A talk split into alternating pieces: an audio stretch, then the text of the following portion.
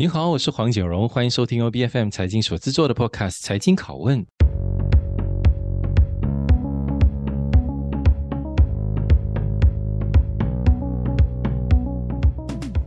这一期上节目接受拷问的是在主板挂牌的 Ancom Nine Flex Berhad。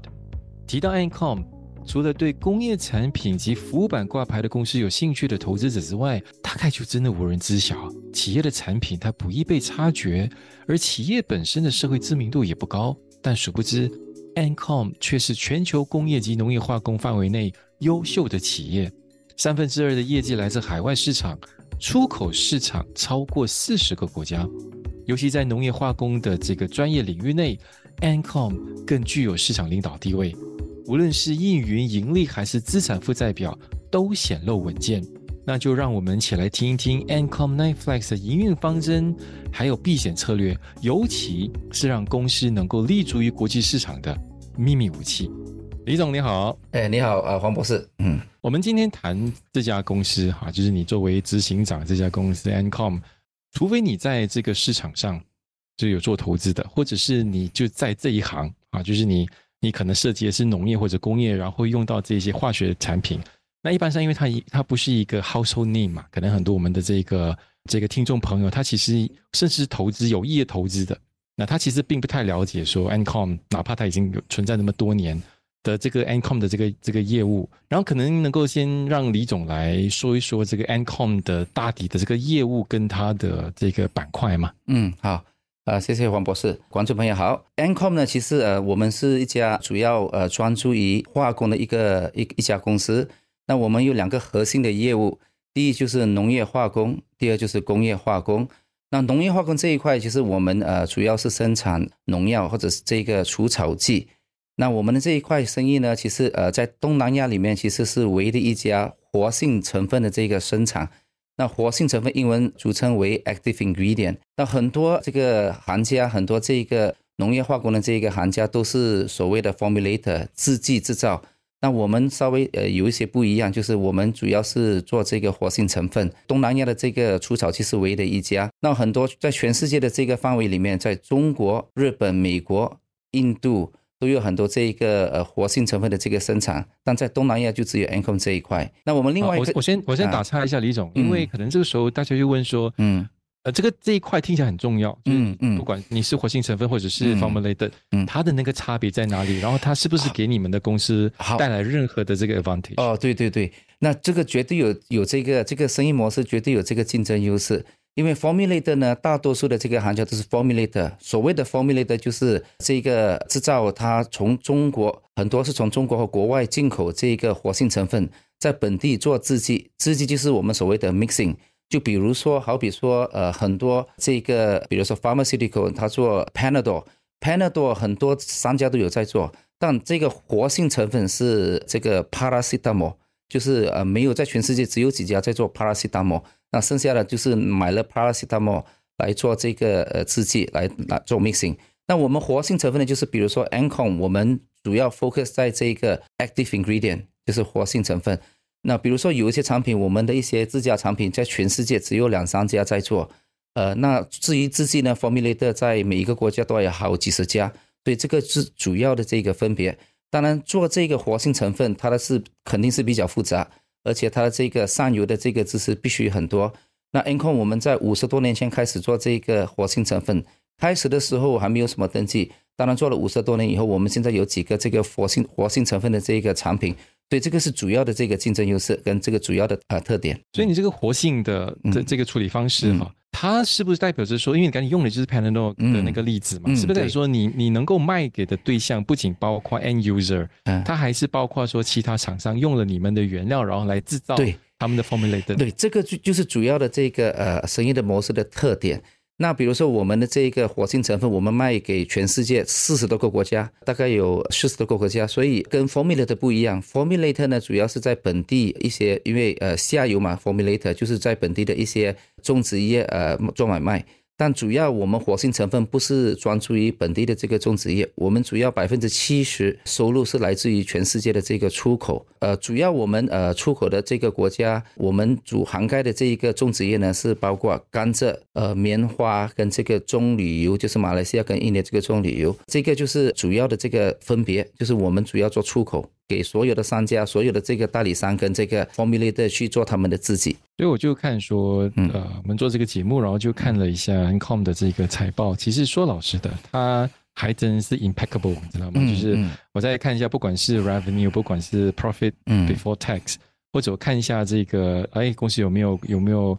呃过多借贷，或者是看这个 payable 跟 receivable，就是应收跟应付的之间的比例，其实就是一个模范生啊。然后甚至你很难要从这个。这种 balance sheet 还是这个 profit and loss statement 找找砸，你知道吗？很难很难。谢谢。但是我啊啊，谢谢。是，所以我觉得这个东西就做得很好。嗯。但是你就如果以你现有的，比如说我看一下二零二二年的那个财报，嗯、那这这个 earning per share 大概就是两毛七左右嘛。嗯。那如果以这个整个的市场这个 PE 来看，那大概就是一个十一倍左右了，大概就是。对。那它本来你的这个公司的这个估价就应该大概在两毛九三块之间。但是现在整个市场就是大概在一块钱上下，就你会觉得说，哎，这个为什么市场没有给你们应有的这个肯定？Given 你们在这一行这么多年，Given 像你提到的。你们在整个 market 的这个 position 原因在哪里？其实先我稍微就是呃更改一下，就是其实没有两毛多，估计大概是一毛多左右了啊。但详详细的我我不记得了，大概是一毛多。但是那个 earning per share 不是两两二六九三吗？我记得好像是二十六三九九毛三。二零二二年了，那是去年的那个。因为你看我们的市价，我们现在的市价大概是一个亿左右，那 PE 是十一，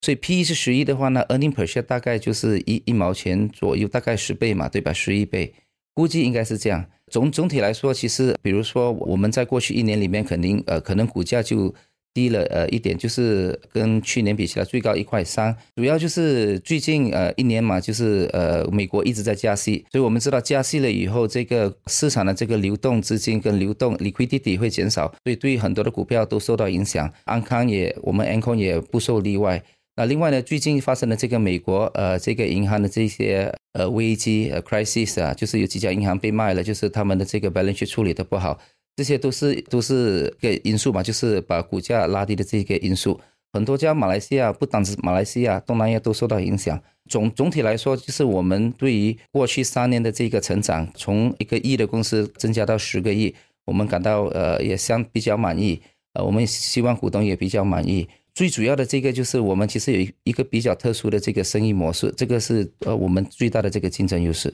所以你这生意模式就是看你提到的，就是会用这个活力成分，对，活性成分，对，活性成分，对，active ingredient，嗯，啊，那因为刚才刚才李总你也提到说，哎，关于就是这个生系的这个，当你你提到生系的影响，它更多是对于整体的投资的环境。但我就想问说，因为你有三分之二的收入是来自海外嘛，来自出口，对，那这个。这个美联储升息，它其实就会让这个汇率有很大的这个幅度的波动，包括马币就去年就贬的这个超厉害的。对，其实这个东西对你来说，对公司的业绩来说，是不是一个好的事情？总体来说，因为我们大多是做出口，所以美金如果说波动，如果美金增加的话，那可对我们呃相对来说是比较好。但因为我们做做的这个呃制造的过程呢，我们买的原材料也很多，也也是来自于国外。所以我们比如说采购有百分之六十到七十的这个采购也是来自国外，所以总体来说，我们出口用美金，我们进口也用美金。我们大概也做了一些计算，就是我们总体来说还是 net exporter，就是进出口，就是美金如果增加的话，是对我们的公司有稍微好。但我们也有这个所谓的 natural hedge，就自然的这一个 hedging，减低这个对立的这个风险。因为我们进口美金、出口美金，所以我们相对来说，在这一个呃美金的波动其实影响不会太大。但我们总体来说还是 net exporter 进出口，嗯，是，所以它其实是件好事情啊，像说的、啊、natural hedging 嘛，它、啊、这个汇率波动不会对你们带来影响。之余其实你也可以让投资者相信说，哎，我们去年的好成绩不是因为。汇率的贬值而而 冲水，你知道吗？对对对，绝对不是真材实料，啊、对吧？啊，但你就稍微说到这个去年的这个呃，就是过去三年的这个公司的业绩的增长，其实呃是有赖于呃市场的增加，跟产品系列的增加，跟我们顾客的这个增加，这个是主要的这个呃收入这个增加的来源。那对于说像，因为我大概相信说在，在在生产这个化学产品的这个这个，比如说呃农药的这个过程呢，它它可能就会用到这个很多是，这个跟呃 petrol related 的 product 就是石油相关的。所以在去年那个油价这个暴涨的时候，其实它怎么样冲击着公司的成本的这个架构？哦、oh，OK。那我我就先从农业化工来呃分析这个油价的这个波动。大致上来说，油价的波动对呃我们这个呃活性成分这个农药的制造其实没有多大的这个呃 impact 影响，因为我们是这个我们这个活性成分的这个生产在全世界没有多少家，我们有六个产品，大致上少的话有一两家，多的话只有呃六七家。所以在这方面，其实如果说呃我们呃原材料的这个呃，涨价，比如说石油的涨价，其实我们是可以把这个涨价的这个幅度，呃，移转到这个客户那边的，因为我们生产的这个产品在全世界没有多少选择，所以在这一方面，其实对农业化工的这这一块这个板块，其实没有多大的这个差别。我们工业化工另外来说呢，其实具有多少的这个影响，就是大大致上来说，我们工业化工呃跟这个。石油呃原价原价呃原油这个价钱的这个比率是有的，基本上如果说在同样的水平，那我们呃我们的这个业务就不会受到太大的影响。但如果说呃这个幅度大的话，比如说往下跌得很大的话，因为我们主要生意就是买低卖高，呃我们做这个贸易这一块呢，其实如果说是买高卖低的话，那就不好。所以那个波度大的话，其实会影响我们的这个工业化工的这个业绩。但总体来说，如果说这个原油价、石油价保持在同样的水平的话，那我们的这个业务应该影响不大。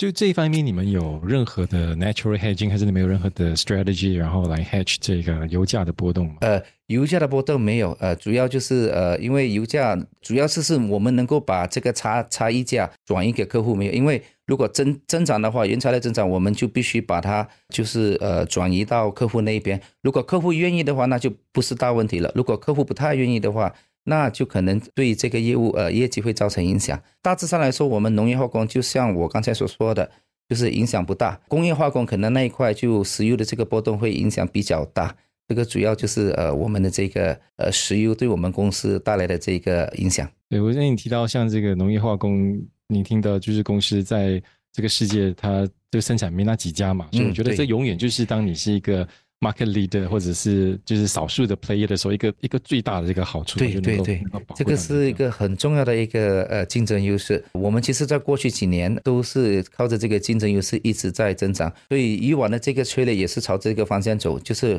把我们的核心业务做好，主要就是把我们的这个活性成分的产品系列做起来。从六个以前我们有四个，现在我们有六个。在未来两年里面，我们会有八个，就是增加多两个这个新活新的这个活性成分。呃，这个其实我们有很多客户都很期待我们的这个新的这个活性成分的这个生产。那那您觉得说在，呃农业化工这一这一块的优势，能不能够在接着下来，可预见的未来也能够套在这个工业化工上？差别呃在那边就是不容易。因为工业化工啊，就是 industrial chemical，就是生产，其实在每一个国家都有的，所以就跟这个 formulator 制剂做制剂的这个 formulator 的这个一样的，就是工业化工是比较属于下游，就是呃从买原材料然后做生产。然后卖给呃所有各个国家的这个工业化工的这个用途，所以工业化工在每个国家都有，所以这个竞争优势呢就可能比较没有像农业化工我们活性成分生产商的这一块，要把它 replicate，呃就是呃把它呃转向这个工业化工就不太有可有这个可能呀，对，因为一替代一多了。Substitution 一多了，对对对，有点困难啊，所以我们所有的生意都一样嘛，就是在呃找差异化，就在就找一些比较少人做的，而且有这个市场需求的。呃，农业化工的需求肯定在那边，因为要做，比如说所有的呃种植业，无论是大豆、大麦、paddy，就是米或者是这个棕榈油，全部都需要这个我们所谓的三个三大 pesticide，就是 insecticide、fungicide 跟 herbicide，就是除草、除菌跟除害虫这一块。所以它是这个需求是永远在那一边的。主要如果说只有几家做的话，那就是这个就是一个很很好的这个竞争优势了。像你提到这个农业化工的这个优势，那可能我们就不能够不提一下，我们现在在农业这一块，嗯，那它很大家都在担心着这个粮食危机这个问题，嗯嗯。那甚至当然我我我不晓得就是行业人怎么看这个课题。它当然 on the one hand，这个当然是一个。一个契机哈，就是因为当你有粮食危机，但、嗯、如何能够扩大这个农耕，嗯，它基本上就对公司它当然有业绩有有这个直接好的这个这个影响。但 on the other hand，当我们在谈解决粮食危机的时候，我们开始走向更多的，比如说 smart farming，嗯，对，像这一块的时候，它基本上就是你不太需要这样子的一种农药。所以，李总你怎么看接下来这个趋势？那农药其实肯定还是会被需要到的，因为杂草，呃，这杂草这个菌类跟这个害虫是永远在那边的。因为你比如说做比较小的这个 smart farming，smart farming 很难做到非常非常大的，就是比如说你有这个 hydroponic，就是一些比较小型的。比如说，我们种植这个菜呀、水果这一类，有很多 hydroponic，但这些都不属于 BAC 格 crops，就是大的这个呃一亩的这些呃种植业。你比如说，全世界最大的是大豆、大麦、玉米、甘蔗跟棕榈油，这些都属于这种大型的。大型的要做 smart 这个呃要做没有没有 chemical，就是没有化工、农业化工跟这个肥料的这个种植是非常非常难的。呃，因为主要就是你刚才说到了这个粮食粮食这个危机。就是最主要的就是这些大麦这些比如 big acre crop，主要的就是还是在食物链上这个安全提供是扮演了一个很重要的角色，就是必须时常的有足够的这个粮食给提供给人类给这个动物。所以在大 Baker crops，那我中文不知道叫什么，就 Baker crops 是需要这个农药跟这个呃肥料的这一个处理来增加它的这个生产量。所以才能够注意提供于这个安全的这个或者这个食物链的这个提供。呃，那 smart 这个，那另外谈到就是 smart 呃 farming 呢，就是主要就是比如说用扫地，因为我们 arable land 能够种植的这一个地，其实在全世界也没有在一直在增加，那人口肯定每年在增加，所以必须用技术，必须用 technicality 去把这个生产量给提高，所以就有了这一块比较说所谓的 smart farming，就是往上走。就是你你就是呃 vertical 方面就是往往高处去慢慢慢慢种，但你 vertical 方面还是需要这个呃肥料跟这个这个 vitamins 跟这一个一些 pesticide 的这个处理还是需要的，就是你还是有害虫，还是有菌类，跟还是有杂草的，那可能杂草那方面可能会减低，但你 vertical 方面其实你往高走的话，那成本其实你越往越高，那个成本就越高，所以这方面只有在 cash crop，因为 cash crop 来说，它相对来说它的那个。呃，unit price 就是呃单位价值是可能比较高的，所以在 smart 就是 high technology 就是比较高这个技术的这个种植还是比较 applicable 在这个 cash crop 就是呃水果跟这个比较高产值的这个种植业，在 big acre crop 就是没有这个农业化工跟这个肥料是不行的，因为你您做的是不管是工业还是农业还是化工嘛，嗯、那你基本上它就我们现在流行谈的最多就是 ESG 这一块，嗯嗯。啊，那这个大概就是这种化工的，它基本上就是对环境，我们我们的认知就是，嗯，对环境的危害特大，嗯嗯、啊。所以公司怎么样去应对这一些对 ESG 越来越大的呼声？包括说什么呢？就是布萨也规定说，对，一年以后，那它基本上你要你要这个 reporting，它是要要要 follow 这个 TCFD 的 recommendation。对对对。所以您怎么看这个事情？呃，其实我们做化工这一块，我们对自己的要求也很高，而且我们对呃，就是我们所有产品的注册。其实对人类这个，因为对对 pesticide board 就是呃注册局的这个注册是非常严格的，所以在这一块其实我们受到很严格的这个限制，甚至乎呃我们这个农产品的这个药物 compared to pharmaceutical 啊，就是呃药剂这个 pharmaceutical 其实来得更加严。比如说我们要卖一个产品，我们也需要做到每个国家做注册，这个注册的过程其实是非常复杂的，它有很多 toxicology study。呃，有 residual study，就是有很多这个呃 study 这个需要需要成交很多的这个 supporting documents。所以，比如说你一个国家一个产品大概需要两年到五年的时间去注册。所以这个相对来说，在这一个呃你说 ESG 这一块，其实我们是受到相当严格的这个审批的。那另外来说，ESG 呃，身为一个呃负责任的这个呃企业，其实我们在这一块我们也非常的注重。那比如说，我们有四个 ESG 这个呃 environment 就是环境嘛，社会环境跟这一个呃 governance。那在环境这一块，其实我们呃对自己也有很高的要求，因为我们是一家上市公司，所以所有的这个董事都呃把这一块看得非常重要。那我们在 E 这一块呃环境这一块，我们有四个主要的重点，就是第一就是废物处理必须很小心的处理。那废物一般来说，我们有三废，就是气体、液体跟固体的这个废呃呃废物处理。那这三块，比如说固体，我们肯定是要卖给这个 Quality Alarm 受受承认的这个处理这个这个单位。那么气体跟液体，那我们也每年都在把它呃这个排量减少，这个也是我们的一我们的一个 commitment，我们的一个 commitment。那另外来说，呃，我们另外李总，我打岔打岔问一下，啊、你们有参与这个布萨的 carbon credit scheme 吗？其实我们有，我们其实呃呃，那我们说有四块嘛，你打岔了，就是我们我先说最后一块，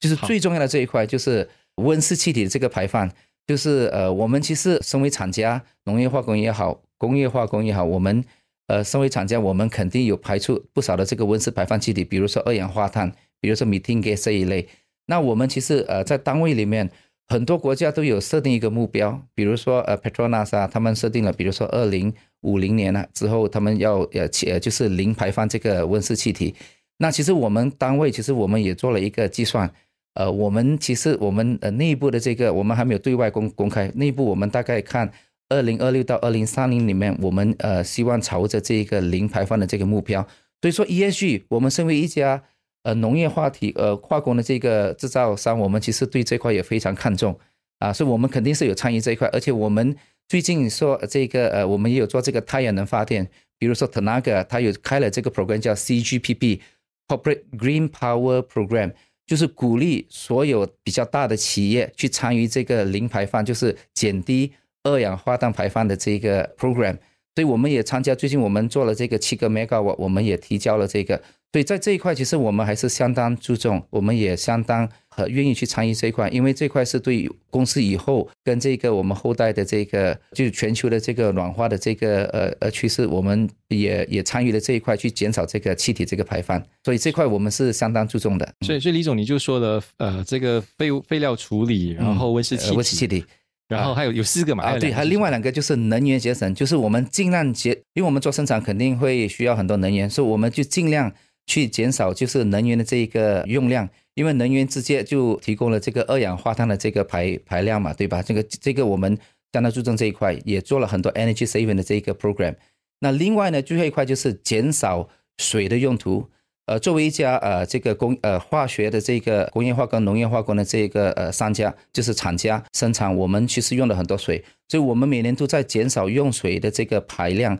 跟这一个，比如说我们呃呃也尝试用很多这个再循环用水的这个方式来减少这个水的用量，所以这四块是我们呃非常注重的这四块。那我们在我们的这个 annual report 常年报报表里面，其实你可以看到我们在这四方面做出的一些呃努力跟一些呃行动，呃，所以这四块是我们非常注重的。所以 ESG 嘛，其实我们身为这个上市公司，特别。是因为我们是一家呃这个农业化呃这个化学的这个生产家，所以我们特别注重这一块，就跟很多呃别人的一些概念不一样。就是说，很多人觉得化工肯定是污染还是怎么样，其实并不是这么样。你看很多全世界很多一些比较大的这个化工公司，比如说 Sumitomo，比如说 Dow、DuPont、呃 Bayer、Monsanto、Syngenta 这些，或者中国的这个 Chem China 跟 Sinochem，他们都在 ESG 这块做得特别好。而且呃，就是因为呃是化工呃这一类的这个，所以必须呃比其他的这个厂家、